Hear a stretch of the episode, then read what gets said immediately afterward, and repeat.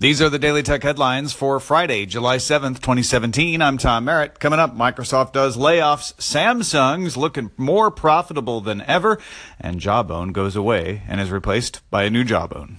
Microsoft confirmed it plans to cut thousands of jobs as part of a reorganization. CNBC reports the number at about 3,000. That's about 10% of the sales force, though Microsoft has not yet confirmed the number. Microsoft's last major reorganization took place a year ago after former Chief Operating Officer Kevin Turner left the company.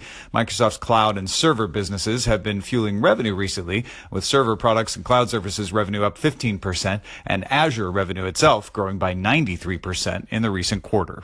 Samsung projects its highest operating profit ever coming in Q2 at 14 trillion won. That's about 12.11 billion US dollars. Samsung has not yet provided details, but analysts believe strong sales of the S8 phone, RAM, processors, and display components led to the strong quarter.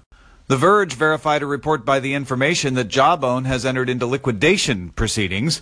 Jawbone co-founder and CEO Hosain Rahman reportedly has started a new company called Jawbone Health Hub, which will focus on health-related services and provide support for legacy Jawbone devices. Tesla has agreed to build that world's largest lithium ion battery storage facility at Australia's Hornsdale Wind Farm by December 1st.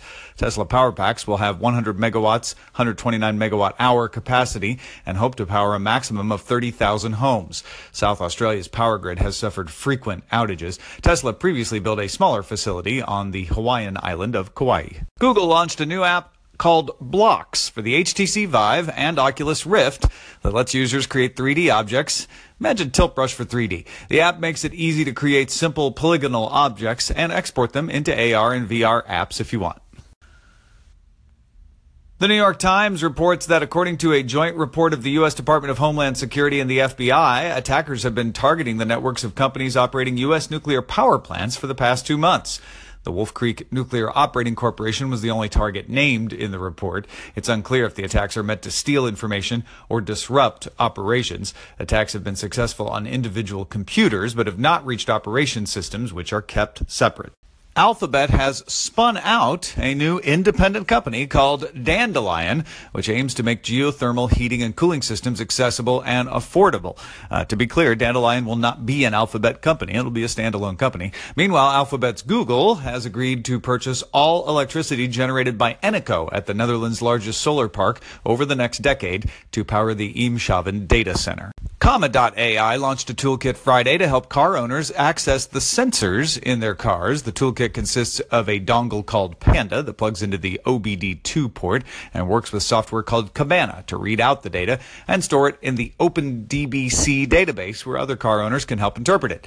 Comma.ai founder George Hotz believes it's the first step towards making any car autonomous.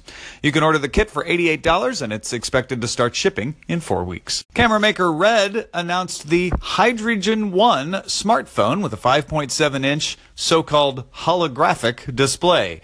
The phone will support modular attachments, integration with Red's camera line, and access to a Red channel to upload and view 3D content.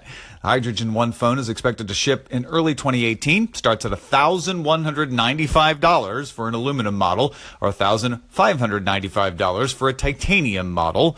Although Red notes that the price and design of the device are still subject to change.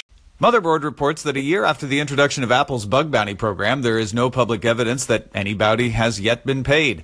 Researchers reported that bugs on iOS and macOS are rare enough that the bounties offered by Apple, which range from 25,000 to $200,000, are significantly less than can be found on the open market, where iOS bugs can fetch more than $500,000 sometimes. Qualcomm filed a request with the U.S. International Trade Commission to issue a limited exclusion order to ban the import of iPhones with Intel's wireless processors due to infringement of six patents.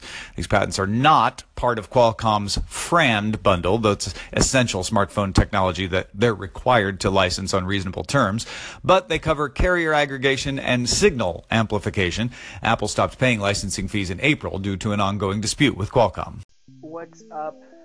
Daily Tech Headlines. Got a quick question for you.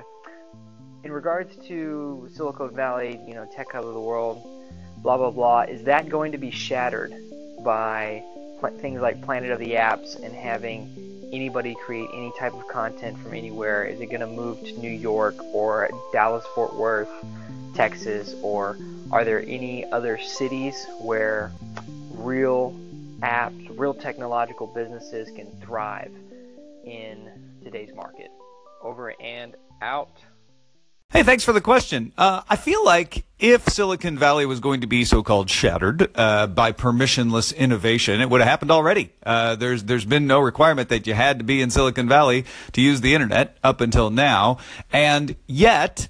Silicon Valley persists. I don't think Silicon Valley is going away, but you make a really good point that companies are moving all over the world. Uh, Los Angeles, New York, Omaha, Kansas City, Austin, Paris, London, Berlin, uh, and the list goes on. I mean, I haven't even gotten to the Asian cities. There's tons of startups happening there. There are startup accelerators in Mumbai uh, and all over India, plenty in Nigeria and Kenya and South Africa. So, uh, I mean, the answer to your question is no, it won't be shattered, but yes, uh, tech startups are definitely sprouting up elsewhere beyond California. Hope that helps you out a little bit. And thanks for listening. Don't forget to favorite station, folks. And don't forget we're only supported by you at patreon.com slash DTNS. We'll talk to you next time.